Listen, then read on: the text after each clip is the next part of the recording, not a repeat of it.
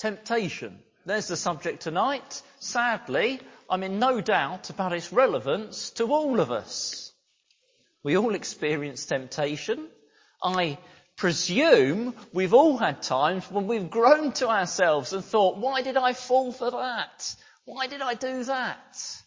I expect we all have recurring temptations and sometimes think, will I just keep falling for it? Am I never going to be over that one? So let's get help for temptation from 1 Corinthians chapter 10 verse 13. Let's turn to 1 Corinthians chapter 10 and verse 13. Last time we were going through the whole of chapter 10. We've been tending to take 1 Corinthians in big chunks.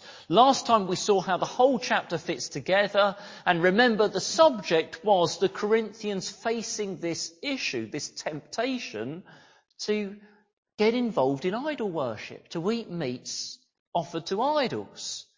And we've been seeing about choices and decisions that we face that are not exactly their choices and decisions, but the principles here help us with our issues we face. That was the whole chapter. We went through pretty rapidly, quite a lot of material last time. This time, we're just going to take this one verse. Here it is, verse 13. No temptation has seized you except what is common to man. And God is faithful.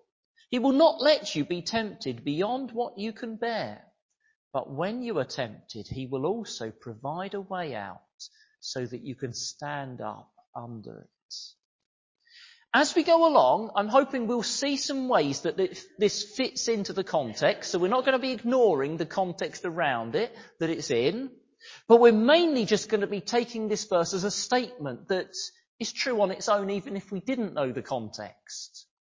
It can be understood on its own and it helps us in our temptations. By the way, I'm expecting this is the last sermon on 1 Corinthians for a while because my plan is then we'll take a break from 1 Corinthians over the summer and come back to it sometime, not quite sure when, later in the year. So, Verse 13, let's get help for tempta- with temptation. If it helps you with following sermons, the green sheet shows you where we're going with this and how I'm structuring it. First thing is the first thing in the verse. Temptation is the common experience. Verse 13, no temptation has seized you except what is common to man. Now, as we've gone through this letter to the Corinthians, it's been very clear these Corinthian Christians, this church, they, they had a very high opinion of themselves. They thought they were a cut above other Christians. It, it partly went with living in a rich city. They were sophisticated city dwellers, exceptional, above the other people living around in the more backward villages. And maybe it got into their attitude to the idol feast situation. Maybe they thought they faced an exceptional situation. Idol worship was so ingrained into their culture. To separate from it would make them too culturally odd, too cut off from unbelievers. Maybe some thought, this is such a minefield of complex issues. No one before has faced such a difficulty uh, like this.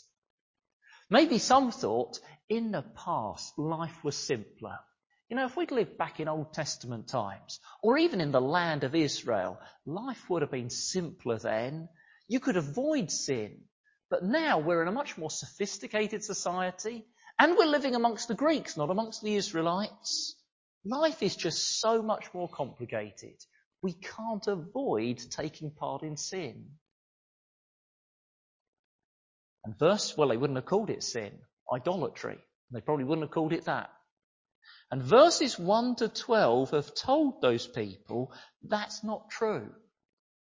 Verses 1 to 12 have said, God's people in the past have faced temptations just like yours. So verse 7, the Israelites in the wilderness faced idolatry. And verse 7, idol feasts. And verse 8, the sexual immorality that tends to go along with idolatry. And verse 10, grumbling against the people God had put over them in the church. And all of those are exactly the same as the Corinthians faced.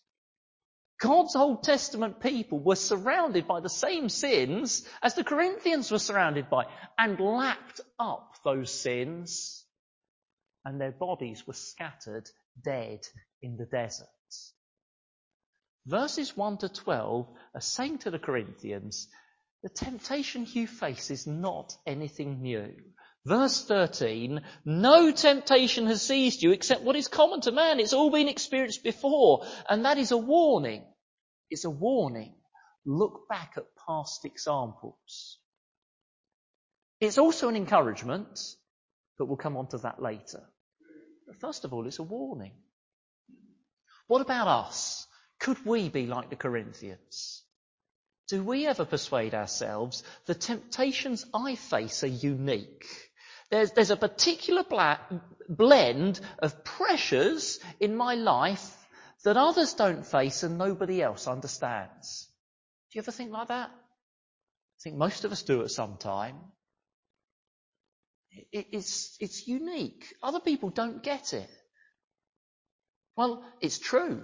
It's true. We do have details that are unique our circumstances combined with our personality does result in some details that are unique and no one else has exactly the same thing.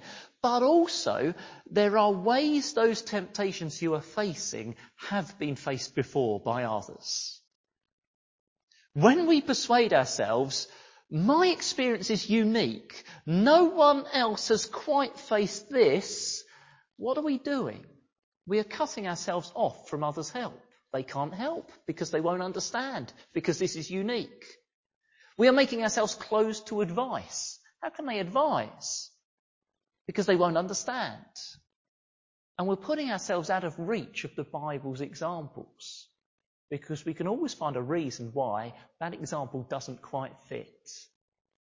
And as we do that, we are paving a way to our heart for the devil. Fancy that. There's an English phrase in there we're quite familiar with, paving the way. But think of what you're doing. There are defences around your heart, God's word, fellowship with other Christians, advice from Christians. But when we start to think, my situation is unique, no one else gets it, we are running a steamroller over those defences and flattening them out and laying down some nice paving slabs and maybe putting up a nice welcome sign too. And the devil has a nice path to your heart. And he can tell you, that's right. That's right. You've got reason to pity yourself. It's only to be expected you react in this way. All that stuff about the fruit of the Spirit, it's all very well for them, but they're not facing what you are facing. You're in this on your own.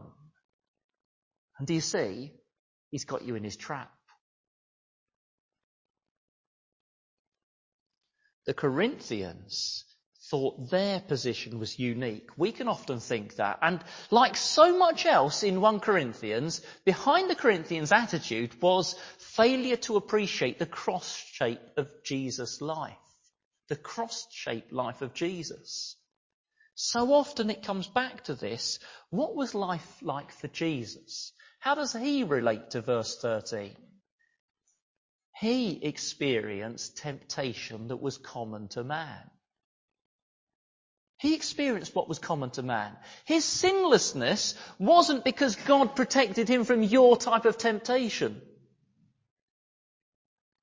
Every type of temptation he experienced, not the exact details, of course. He didn't have a mobile phone, he didn't have the internet, he didn't have all sorts of things that we have. But every temptation, he experienced a form of it. We've got to take in again the cross-shaped life of Jesus to see no temptation has seized you except what is common to man and even experienced by our high priest and saviour. The next part of the verse, let's move on. The second part of the verse tells us God is in control of it. We've had temptation. It's, it's the common experience of mankind. Next, but God is in control of it. Verse 13, and God is faithful.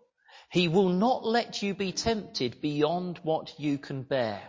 God is in control of it. Now, as you hear that, you might think of another verse in the Bible that seems to say something different. James chapter 1 verse 13 says, when anyone is tempted, don't let him say, God is tempting me. Now, whatever, however you might understand your temptation, you can't say, it's God tempting me. It says, because God, He has nothing to do with sin. He hates sin. It isn't God who tempts us. God never desires to induce anyone into sin. God is never aiming to get someone to sin. In no circumstance is it God's desire that someone would sin. Now, this is really hard for us to get our head round how it can, that can be true and God was in control, for example, of when people took Jesus to the cross, which was certainly a sinful action. But some things we just have to admit that's above our pay grade to work out how those go together. God never desires to induce people to sin. But He is in control of our circumstances. He is in control of what comes across our path.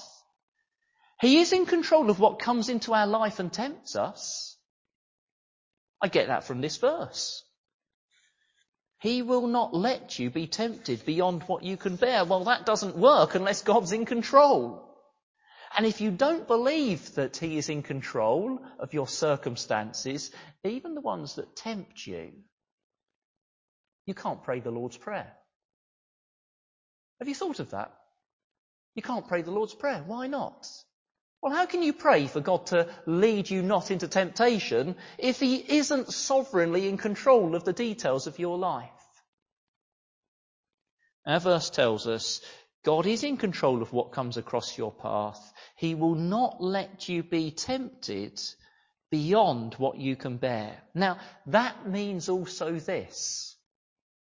He does bring into our lives things that are hard to bear. He brings into our lives things that are hard to bear. That clearly follows from the verse. Let me give you two examples, and they're both ones we heard the other Saturday if you were here at our at home day. If you weren't here, you missed some great teaching, and I think it got recorded. I think I'm right in saying that it was recorded and is available somewhere or other, probably on the web, I don't know. But we heard these two examples. 2 Corinthians chapter 1 verse 8, Paul said, we do not want you to be uninformed, brothers, about the hardships we suffered in the province of Asia. We were under great pressure, far beyond our ability to endure, so that we despaired even of life. Far beyond his ability to endure. God can bring into our lives things that actually they're beyond our ability to endure on our own. Did you notice those last three words are the key words? Beyond our ability to endure on our own. Paul had circumstances that just he would not have managed on his own to cope with. And then famously, 1 Corinthians chapter 12 gives us another example of this. 1 Corinthians chapter 12 verse 7. To keep me from becoming conceited because of these great visions that Paul had had, there was given me a thorn in my flesh, a messenger of Satan to torment me. That's, that's very strong language, isn't it? God allowed, God in fact gave the apostle Paul something that he describes as having like a, being like having a thorn stuck in his flesh, and it tormented him, and it could even be called a messenger of Satan, even though it was God who allowed it to happen. Why? Did God remove it from him quickly? Verse 8, three times I pleaded with the Lord to take it away from me. But he said to me, my grace is sufficient for you, for my power is made perfect in weakness. God didn't remove from him something he just found so hard to bear. Why not? My power is made perfect in weakness.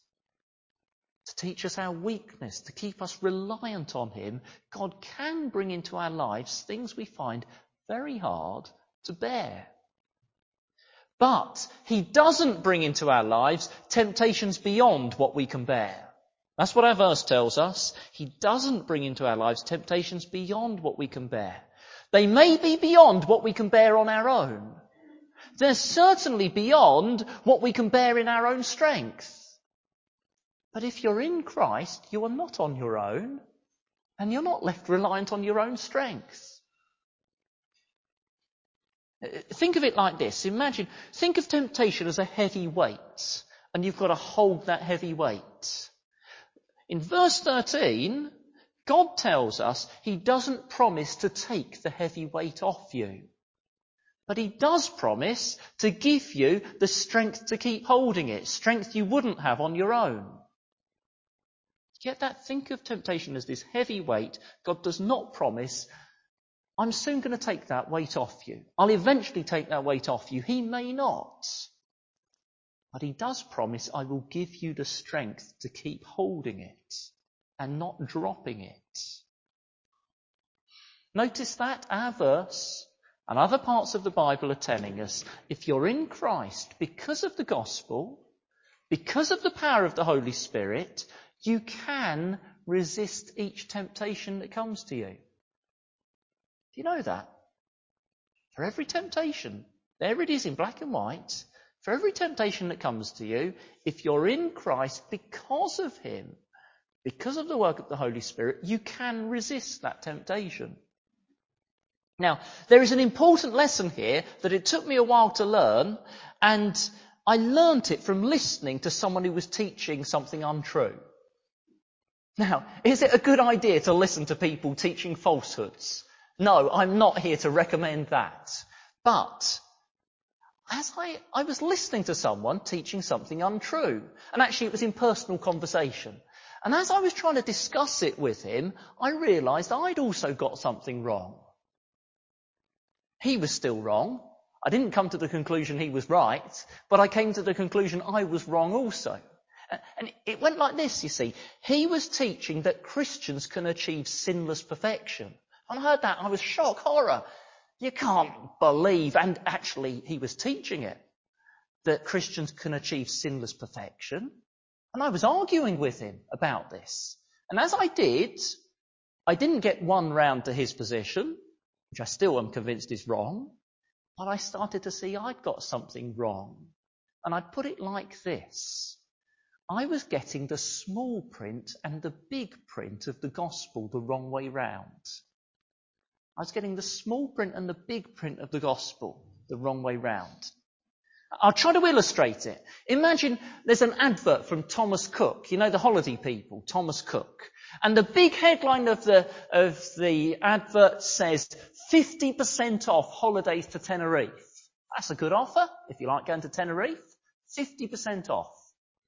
And then there's small print. And the small print says applicants must be over 18, resident in the UK, and the offer closes October 2022.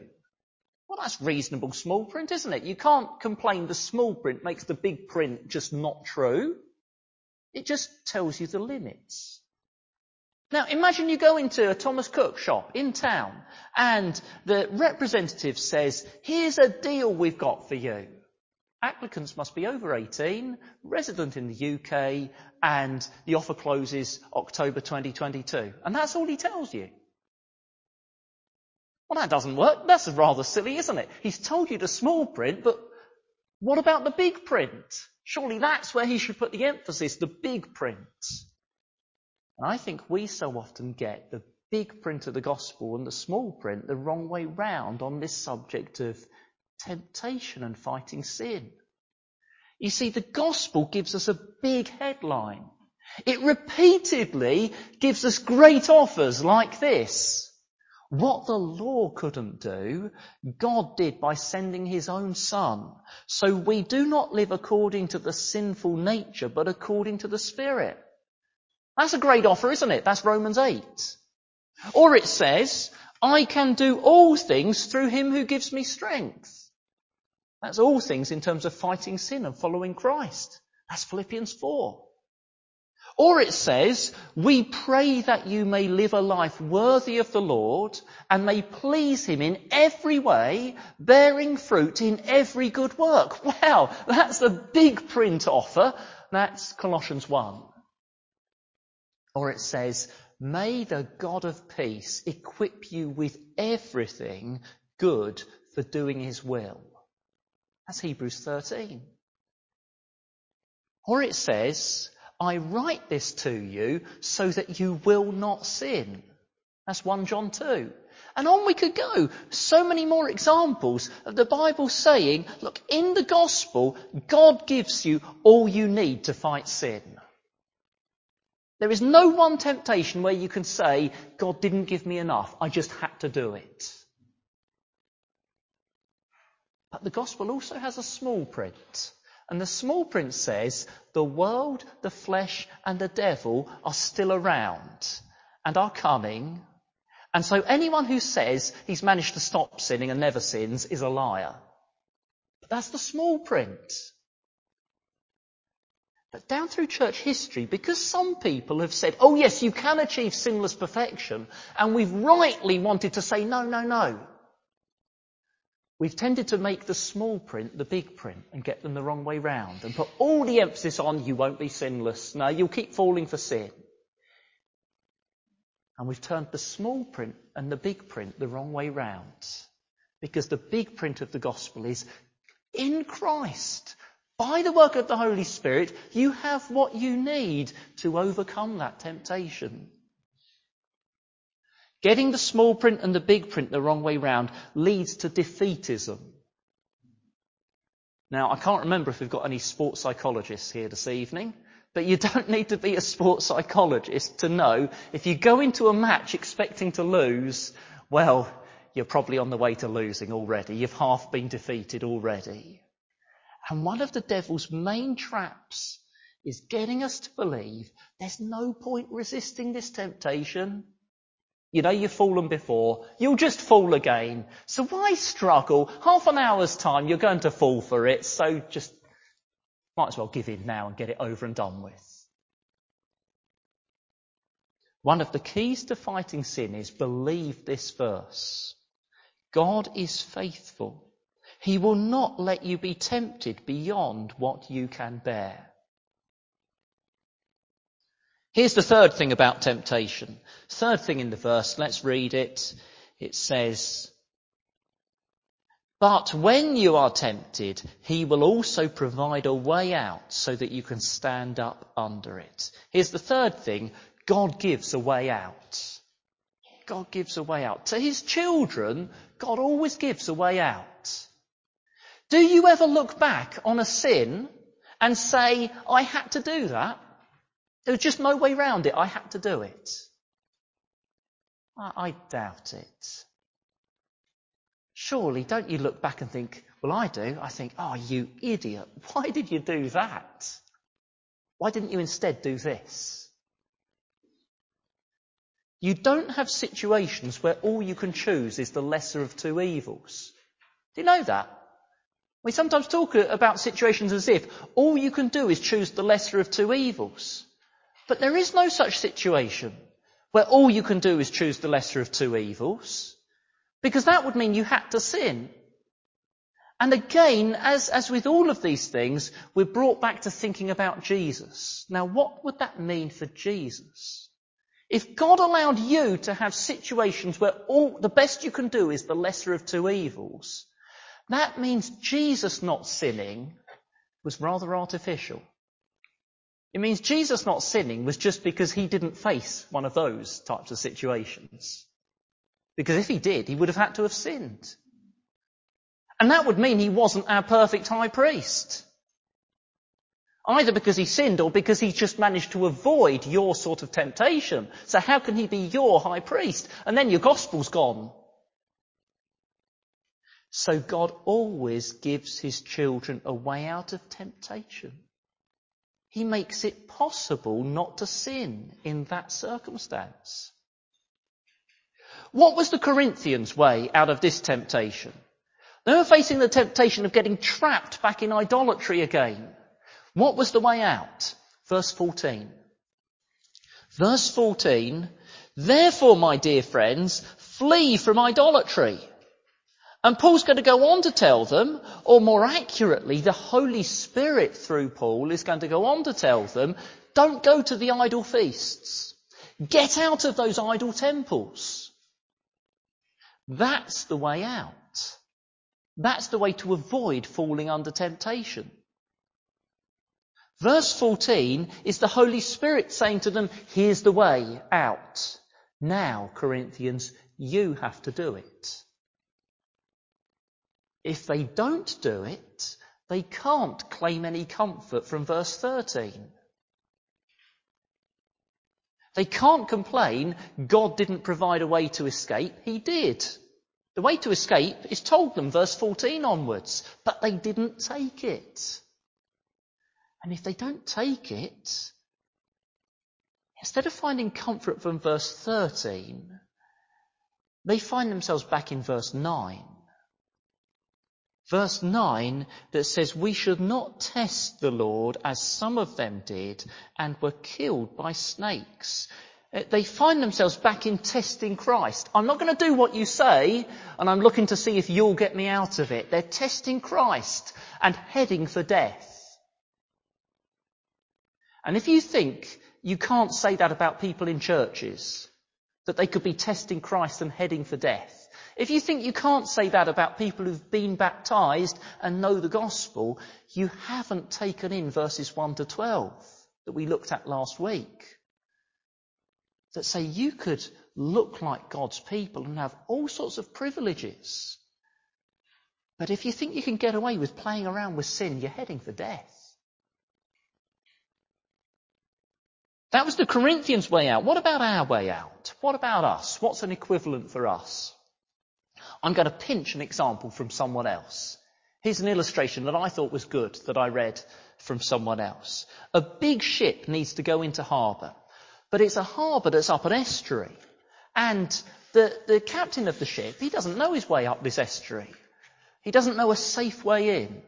And so he calls the, on his radio for the harbour pilot. The harbour pilot is a person who comes in his little boat and he comes on board the big ship to help them get into harbour up the estuary. And the captain says, Oh, it's great to see you, sir. Now you take the wheel and I'll sit down because you know the way and I don't. And the harbour pilot says, no, no, it doesn't work like that. I'm not licensed to drive this big tanker. No, but I do know the way, unlike you. So you're going to stay at the wheel of the ship, captain, and I'm going to tell you, straight ahead here, that's fine, that's good. Now five degrees to port because there are rocks there. And now there are sandbanks ahead, so let's go 10 degrees to starboard. And the harbour pilot tells the captain what to do, but he expects the captain to carry on steering the ship. That's a picture of the Holy Spirit. He knows the way safely to our harbour through the rocks and sandbanks of temptation. And he tells us things like chapter 10 verse 14, flee from idolatry. And back in chapter 6 verse 18, flee from sexual immorality. And many other directions he gives us across the Bible to show us the way safely into harbour around the rocks and the sandbanks of temptation. And he reminds us and he prompts us and he uses our conscience. Don't you find this? Don't you find it in experience? Yes, you read the Bible, but don't you find him bringing it back to your mind when you need it? I do, so often. He's told me, don't look at that. Stop thinking those thoughts. Get something else in your mind instead of thinking those thoughts. Get up out of bed and begin the day properly, seeking God. And if I don't, so often I find I end up in the sin that he was showing me the way to avoid. Have you experienced that? You've ignored his promptings and ended up in the sin he was just showing you the way to get past. He tells us, but we have to do it. Do you see the illustration of the harbour pilot and the captain of the ship? He tells us, but we have to do it. Have you noticed the last part of the fruit of the Spirit? Do you know Galatians, is it five or six? Five, I think. Thank you, Brian. The fruit of the Spirit is love, joy, peace, so on and so on, until you get to, what's the last one? Self-control. It's interesting, isn't it? It doesn't say spirit control. It says self-control. Yes, the Holy Spirit gives it, but we have to exercise it. You see, He's the harbour pilot, and He tells us, but not so that we sit back and put our feet up. When I heard that example, my reaction when I heard that example was, wow, what a, what a patient harbour pilot he is. When I thought of, of how many times he's told me the way and he's warned me about rocks to avoid and sandbanks to, and I've, I've just ignored him and done my own thing. I thought, I'm surprised this harbour pilot hasn't abandoned ship yet. Because remember, the Holy Spirit is a person He's not a computer program running and telling you. It's not artificial intelligence telling you the way ahead. He's a person. I thought, I'm amazed he hasn't abandoned ship yet. How patient he is. How patient he's been with me. But chapter 10 verse 1 to 12 do warn us, don't presume upon his patience. Listen to him. Do notice the last phrase in the verse. But when you are tempted, he will also provide a way out so that you can stand up under it. God doesn't do this so the weight can be lifted off you. He doesn't do it so you can sit in the armchair and that's it, you're relieved from the pressure. He does it, verse 13, why? So that you can stand up under it. There is a way out, but it's so you can stand up under it. What a combination. God's sovereign purpose may be for you to keep facing a temptation. God's sovereign purpose may be for you to keep finding it a struggle and keep feeling your weakness. I'm sorry, we'd all rather hear different news from that, wouldn't we? But it may be God's purpose, but it is not it is not, it is never his purpose for you to keep sinning. He does provide a way out. Well, I'm sure there's much more that could be said from this verse, but I'm going to end there. I'm going to end with this. One of my favourite film scenes is Kenneth Branagh in Henry V. Kenneth Branagh playing Henry V. And it's the speech before the Battle of Agincourt. There are the English vastly outnumbered and they're going to go into battle and they're feeling discouraged. And Henry V, he says something like, and Crispin Crispian there shall pass till this day, from this day till the ending of the world. Uh, I won't try to keep going, but if you know, it's this, it's the one we few, we merry, happy few, we band of brothers. Amazing, rousing speech. And off they go into battle. But all it is is a rousing speech. It doesn't really have any substance behind it. If you analyse the words, there isn't really anything that's going to help them in the battle. It's just roused them up. Well, this week we're going into battle. I hope we realise that. We're going into battle this week because we will face temptation. We will need to fight. And God gives us not just a rousing speech. No. He gives us, verse 13, solid truth. And it has substance behind it. What's the substance? Right there in the middle. God is faithful. And it has evidence to back it. Our high priest has lived the sinless life. And then he's died for us who haven't lived the sinful, sinless life. And now he lives forever to give us the Holy Spirit and to intercede with the Father for us.